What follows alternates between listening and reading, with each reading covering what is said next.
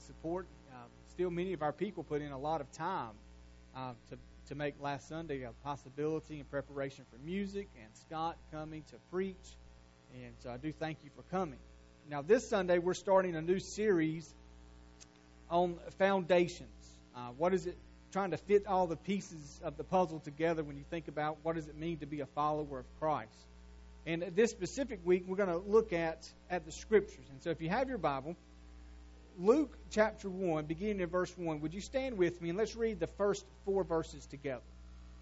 Luke chapter 1, beginning in verse 1.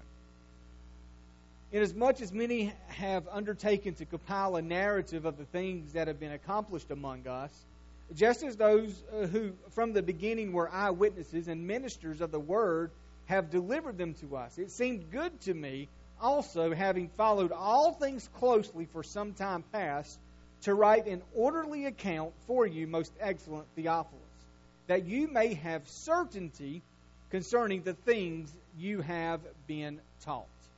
Now, Father, in Jesus' name, I pray that you would open up our eyes and our hearts and our minds that we might that we might understand your word this morning. Lord, not, might, not so that we could just say that we understand it, but Lord, so that our hearts might be changed by it. So, Lord, would you uh, you use this time for your glory this morning? And it's in Jesus' name we pray. Amen. You guys go ahead and be seated. September the 18th, 2012, Ariel Sabar wrote a, a piece that appeared in the Smithsonian um, Journal, which is which is a major uh, journal. But Karen King, now Karen King, she, she's a very brilliant lady, very smart, too smart for her own good. She's a very uh, distinguished professor at Harvard Divinity School. She she holds the uh, the Hollis Chair of Divinity there, one of the most prestigious chairs for religious studies in, in all of the United States of America. Prior to, to September, Karen King received anonymously an ancient manuscript. It was it was re- literally no no bigger than the size of a business card. It had like 30 words on, on eight lines on it. And she made a presentation in September of 2012 that presented uh, this as new evidence that Jesus had a wife. Now, she dated it earlier than some of the Gnostic Gospels that, that kind of say this, like the Gospel of uh, Thomas or the Gospel of Mary. Um, but she dated it earlier than that, and that was significant because some of you may have heard those uh, those other Gnostic Gospels, uh, maybe from Dan Brown's The Da Vinci Code. And so she dated it earlier, and she came up with this title for it The Gospel of Jesus' Wife. And uh, those people who were at that convention in Rome, uh, they were ecstatic. Uh, there were people there saying, literally, like, this is astounding. I mean, this great new evidence that we found. But then there were others that were asking questions that Karen King herself should have asked. Is this really an ancient piece of a manuscript? And so Ariel Sabar, who wrote the piece for the Smithsonian, he began doing his own investigative research much like what Karen King should have done. And literally, just a couple of weeks ago, Ariel Sabar wrote a piece that appeared in the Atlantic, which is a, which is a major journal as well. And in that piece, here's what he said. I mean, it's a it's a long article. I can, I can send you the link if you're interested. Only only Bible geeks would be interested in something like this. Um, but here's here's what he found. His evidence pointed not to Rome, where where Karen King first encountered this ancient piece of manuscript, but to South Florida. Not to some, you know, mysterious guy, but to a guy, by all accounts, he was a hustler his entire life. His name was Walter Fritz. Walter Fritz had done graduate studies in Egyptology. He was a, a very capable artist. Ariel Sabar wrote that he believed that Walter Fritz himself forged the manuscript, and then when he presented all of this evidence, Karen King had come out and quietly said, with all of this new evidence, that she believes it is a forgery as well. It is very clear in both of these situations that Walter Fritz and both Karen King have an agenda. It is an agenda to destroy the authenticity and the trustworthiness of the Scriptures and also to tear down the work of God that He is doing in the church. And so, as we begin this new series on our foundations, the next couple of weeks, we're going to take some time and really dive into can we trust the Scriptures? Are, are they reliable to us? Should I live my life under authority from the Scriptures? Because if, if you don't have this foundation, then every other major doctrine that we're going to look at, like the doctrine of Christ, the doctrine of who God is, the doctrine of sin, none of those are really going to really speak to you because your foundation is off. Because it is from the Scriptures we get all of our knowledge of who Christ is and what He's done for us on the cross. And so let's let's begin thinking about the Scriptures. And today I want to make three statements about the Scriptures. Um, you can maybe turn over on a back of an outline or something like that, and you can write these down if you if you want to remember them. And so, three statements about why we can trust the Scriptures. First of all, first of all, it is a book of truth. Now, I know in many circles, truth is something that is subjective. Um, but in many circles, there is still absolute truth in our society. Uh, for example, two plus two, if you're, if you're in school, two plus two is still four, right? And, and so there are still many examples of absolute truth uh, in our culture. And so let me give you some reasons why I think the Bible is a book of truth. Now, first of all, it's a book of truth because, well, the Bible says it is a book of truth. Now, that's really what we what philosophers would call circular reasonings, but it really is one of the reasons I believe the Bible is true. It, it says it over and over that it's true. Now, here's why it's circular reasoning. Reasoning. It's like if if I were to go to Lori's house and Lori were to say, "Hey, I cooked dinner last night and it was awesome." Well, how could I verify that? I'm just going on her word, right? I mean, unless I was there, I can't really verify it. And so when I say that the Bible is a book of truth, it's it's kind of circular reasoning because it's it's hard to to verify that. But here's why we must allow the Bible to speak for itself. Uh, how many of you, like when, when you've seen a trial or something like that, you've been part of a trial, you've been on jury duty, and somebody is accused of something, most of the time that person is allowed to speak for him or herself, right? I mean, they, it's about them, so they get to speak what they, what they saw. And so we must allow the Bible to speak for itself as well. And when we come to the Scriptures, we understand that the Bible presents itself as a book of truth. Here's some scriptures for you. 2 Timothy 3:16. All scripture is breathed out by God. You could go and you can read the entire book of Psalm 19. It speaks of things like this. The law of the Lord is perfect. The testimony of the Lord is sure. The commandment of the Lord is pure. To say that the Bible would present itself as not a book of truth would be like saying a fish can't swim. Okay? I mean, the Bible over and over again presents itself as a book of truth. But again, you know, that's circular reasoning, and so we need to go a step further because saying that, you know, it's. Have you ever heard somebody, you know, ask, well, how do you know that the Bible is true? And they say, well, because it says it's, it's true. That doesn't really hold a lot of weight, right? And so if you were talking with somebody who's really not a believer and you were to say, well, the Bible says it's true, uh, they wouldn't really buy into that. And so we, we need to go a step further. So here's another reason I believe the Bible is a book of truth.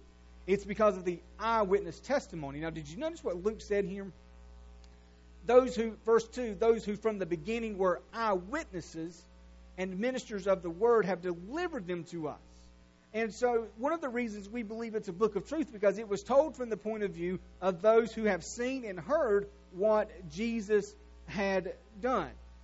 Matthew, Mark, Luke, uh, Matthew, Mark, and John all walked with Jesus. Peter, he stands behind Luke as the source of the information that we find in this gospel. Paul was an apostle. James was the half brother of Jesus. And so, in order for, for the Bible, for, for a book to be inserted in the Bible, it had to come from an apostle, one who had seen the risen Savior.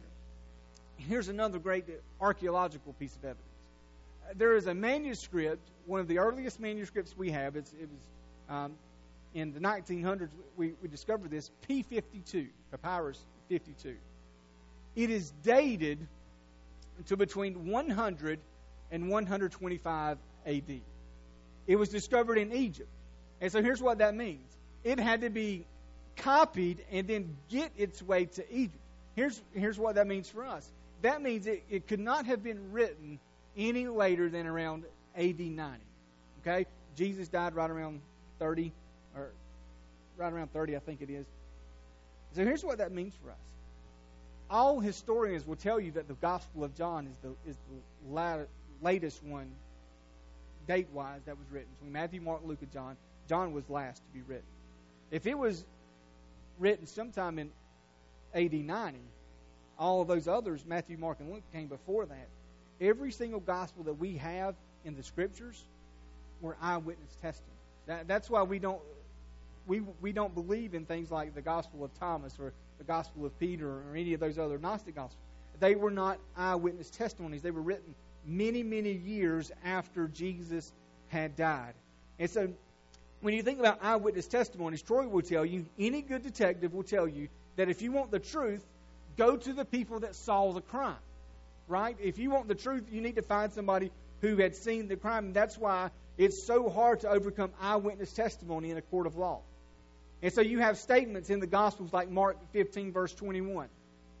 And they compelled a passerby, Simon of Cyrene, who was coming in from the country. Now listen to this. The father of Alexander and Rufus to carry his cross. Why would Mark include those details? Because here's what he's saying. If you don't believe what I'm saying, go see Alexander. Go see Rufus. They're the, and they're the children of, uh, uh, of, of Simon. And so if you don't believe me, go ask them. They'll verify. And by the way, these guys went to their grave believing that they had seen the resurrected Christ. Here's another reason I believe that the Bible is a book of truth. The number of manuscripts that we have. Josh McDowell, some of you have heard of him. Josh McDowell said this. He said, compared with other ancient writings, the Bible has more manuscript evidence to support it than any 10 pieces of classic, classical literature combined. There are more than 5,686 known Greek manuscripts of the New Testament add over 10,000 Latin Vulgate and, and at least 9,300 other early versions, and we have close to, if not more than 25,000 manuscript copies of portions of the New Testament in existence today. No other document of antiquity even begins to approach this number. Now, maybe some of you have said this, and, and it's just it's just not right thinking. But but I've heard a lot of people say, well, man, I don't believe in the scriptures because there's just so many, so many manuscripts out there. And guys, you should be saying that's a good thing. It's a good thing that we have so many manuscripts out there. Think about it this way. Suppose I had in my possession a letter written from George Washington. I mean, man, it had been preserved, just a couple of paragraphs, and I brought it to you, say, this Sunday morning. And I said, guys, I want to read you this letter that's been passed down from generation to generation in my family from George Washington. In fact, I want you to write it down word for word. And so I read it very slowly. You guys begin writing it down word for word. And say in two weeks, I lost that letter. Could I take the roughly 50, 60 copies that you have and get word for word what was in my original letter? Absolutely. Lori might miss a word, but because 49 other people have that word, uh, that means obviously Lori just missed a word. Miss Brenda might misspell a word, but because 49 other people spelled it correctly, uh, we can know exactly what was in there. And, and, so, because we have so much evidence of, of what the uh, about the, especially the New Testament, we can be sure that what we have in our hands today really is the Word of God. And so, the Bible is a book of truth. But now, here's the second point the Bible is not just a book of truth, it's a book of truth about a person. If you're in Luke 1, go back to Matthew chapter 5 for a moment. In fact, we'll be there the rest of our time. Matthew chapter 5. I want you to look in verse 17. Here's what Jesus said Do not think that I have come to abolish the law or the prophets. I have not come to abolish them, but to fulfill them. Tim Keller makes this point very well. He says if you only believe in the Bible as a set of truths and do not see the message of the Bible, that it actually beca- it, then it actually becomes destructive in your life. And so, in other words, if you just sit there this morning and say, "Well, I believe the Bible is true," but then you don't understand the message of the Bible, that it actually becomes destructive in your life. Now, let me let me show you how this plays out. I want you to the Bible is a book of truth about this man that we call Jesus. Now, Jesus said here, he didn't come to destroy the law or the prophets. He didn't come to destroy them, but to fulfill them. So think about the law. All of those, all of those commandments point to, to Jesus. Even in the Sermon on the Mount, we see a lot of commandments that should scare us. Hey, it's not only wrong for you to commit murder, it's angry for you to be even to be angry. It's not only wrong for you to commit adultery, it's wrong for you for you to uh, even lust at somebody else. Man, you've got to forgive people right there on the spot. And we read that, and you know what we say? Man, that's good. You know why we say that's good? Because that's exactly how we want treat people to treat us. If, if I if I offend somebody, uh, man, you, you want you want to be forgiven, and, and you don't want people to be angry at you, and and all of these things. But when you stop and think about it, you realize that you can't do any of those things. You're you're all guilty. And see, if, if you just understand that the Bible is a book of truth, but not a but not a book of truth about a person, it becomes destructive in your life because then you realize that you can't measure up. You can't meet the needs. And, then it, even if sometimes it just gets to a place where you become arrogant and proud in your own life. Say, I know all of this stuff about who Jesus is. And it becomes destructive in your life. But it all points to Jesus. The law and the prophets. Think, think about the sacrifices. Every year, the, the high priest, he would, he would make a sacrifice. He would sacrifice a lamb. He, he would spill its blood. I mean, he would kill this animal. And that sacrifice is ultimately pointing to a greater sacrifice that would come in the person of Jesus. Same time, they would take a scapegoat. The, the, the high priest would symbolically put the sins of Israel on this scapegoat and send it off into the wilderness, symbolically saying, Our sins have been carried away by this goat. All of those things point to Jesus. Think about the stories in the Old Testament. All of those stories point to Jesus. You, you think about, about Moses being the deliverer of the nation of Israel from bondage in Egypt. Well, that's just pointing to Jesus being the deliverer, our deliverer from the bondage of our sins. You think about Joseph being forsaken by his brethren, sold into slavery, but then God, God used that to exalt him to the right hand of Pharaoh, where he saved the nation. Well, that's just what Jesus did. He was forsaken by his brethren, his, his countrymen in Israel. They crucified him, but then God exalted him to the right hand of the Father, and now he's our Savior. Think about Jonah. He was in the belly of the, uh, of the great fish three days. But then God delivered him from that, and then he became, he took the, the gospel to Nineveh.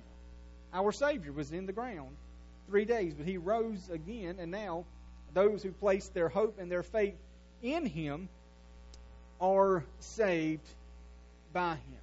Now, see, you can read those stories, and here, here's, and I've probably been guilty of this, but we can read those stories, and here's the, here's the things we'll say. Man, I need to be courageous like Moses. Man, I need to be faithful like Jonah was in the end. I, I need to be strong in the midst of adverse circumstances like Joseph. I need to be brave like David when, when he goes and he fights Goliath. And we read that, and you know what we think? I fail. I can't be brave like that. I can't do this. I, I, I don't, I, I, don't live like Moses. I, am not faithful like Jonah was in the end. I'm not courageous uh, like David. You see, and, and those things begins to crush you. See, those stories aren't about you. Those stories are about Jesus. And see, when you go to Jesus, you're not crushed. He takes your sins, He takes your shortcomings, He takes your fear, He takes your worry, your doubts, your pride, and He accepts the penalty for all those things, and then He gives you everything that He deserved because He walked in faith.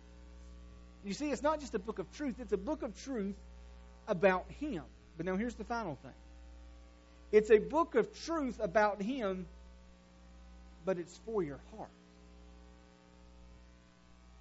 You know, something I've come to realize arguments for the truthfulness of the Bible, they're necessary,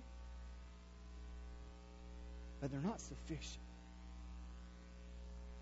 You see, the, the goal of the gospel, the goal of the scripture, is not to get you just to believe the right thing about Jesus, but it's for you to bring Him into your life so that He restructures the very foundations of your heart. And you see, I think that's the missing element in so many of our lives. We want to say, man, I've got the Bible, I've got this truth, I know that it's all about Jesus, but then we don't allow that to restructure the very foundations of our hearts. And when we don't allow the scriptures and the, and the gospel to restructure the foundations of our heart, we begin to get in this place where, where we begin to think we're prideful because we know so much, or we begin to get crushed by the weight of all of this. I remember when I was in college, in our Christian theology class, we had studied Philippians chapter 2, verses 5 through 11, like every day in, at the beginning of class. I mean, just walking through it like word by word. And, and to this day, I mean, it's, it's just a very rich passage about who Jesus is. I mean, it, it goes from everything to, you know, he was in the beginning, he was he was alive before he came actually on earth, right? It, it goes through his incarnation where he came. It goes through his death. It goes, you know, to the fact that he's coming again. All of these points, and all that was just like fire in my bones. And then it was right around Easter, and I just read this great book by Lee Strobel on the case for the resurrection. All of this great evidence that just proved that Jesus really was alive. I remember preparing a message out of that out of that passage, Philippians chapter two, verses five through eleven.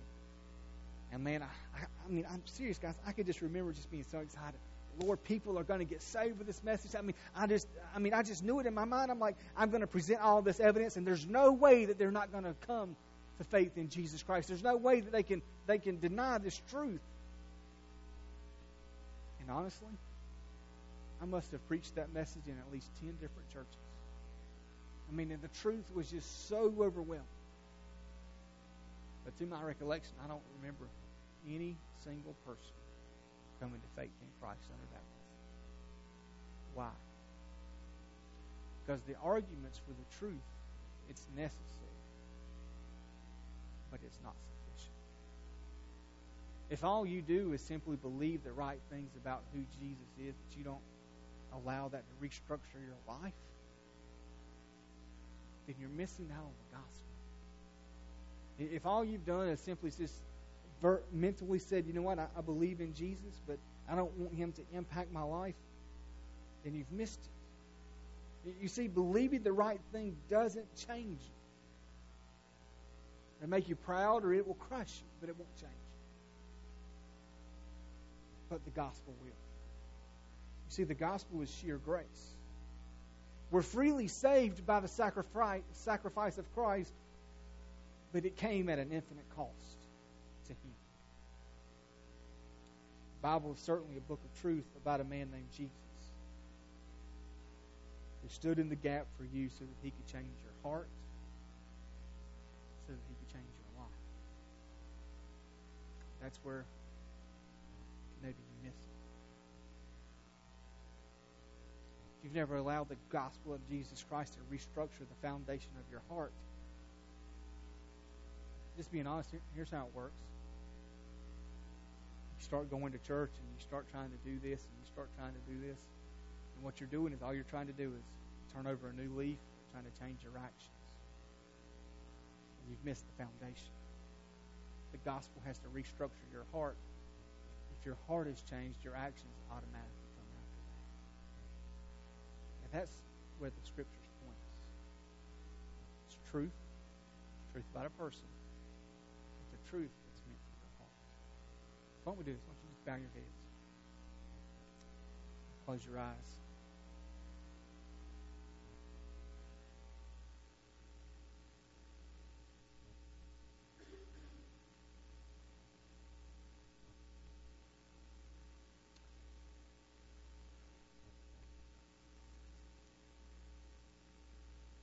in your mind, I just want you to picture that you are the only person in this room, just you and God. And here's the question Has the gospel restructured your heart? Now, maybe you've been to this church for a long time. Maybe you're 15, 16, 17 years old, and at some point, you have to own your relationship with Christ.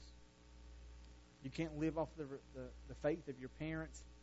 You, you can't live off of what happened yesterday. You've got to live off of your faith in who Christ is. And man, we could we could go on forever thinking about well, the Bible's true because of this, this, and this. But here's here's the reality.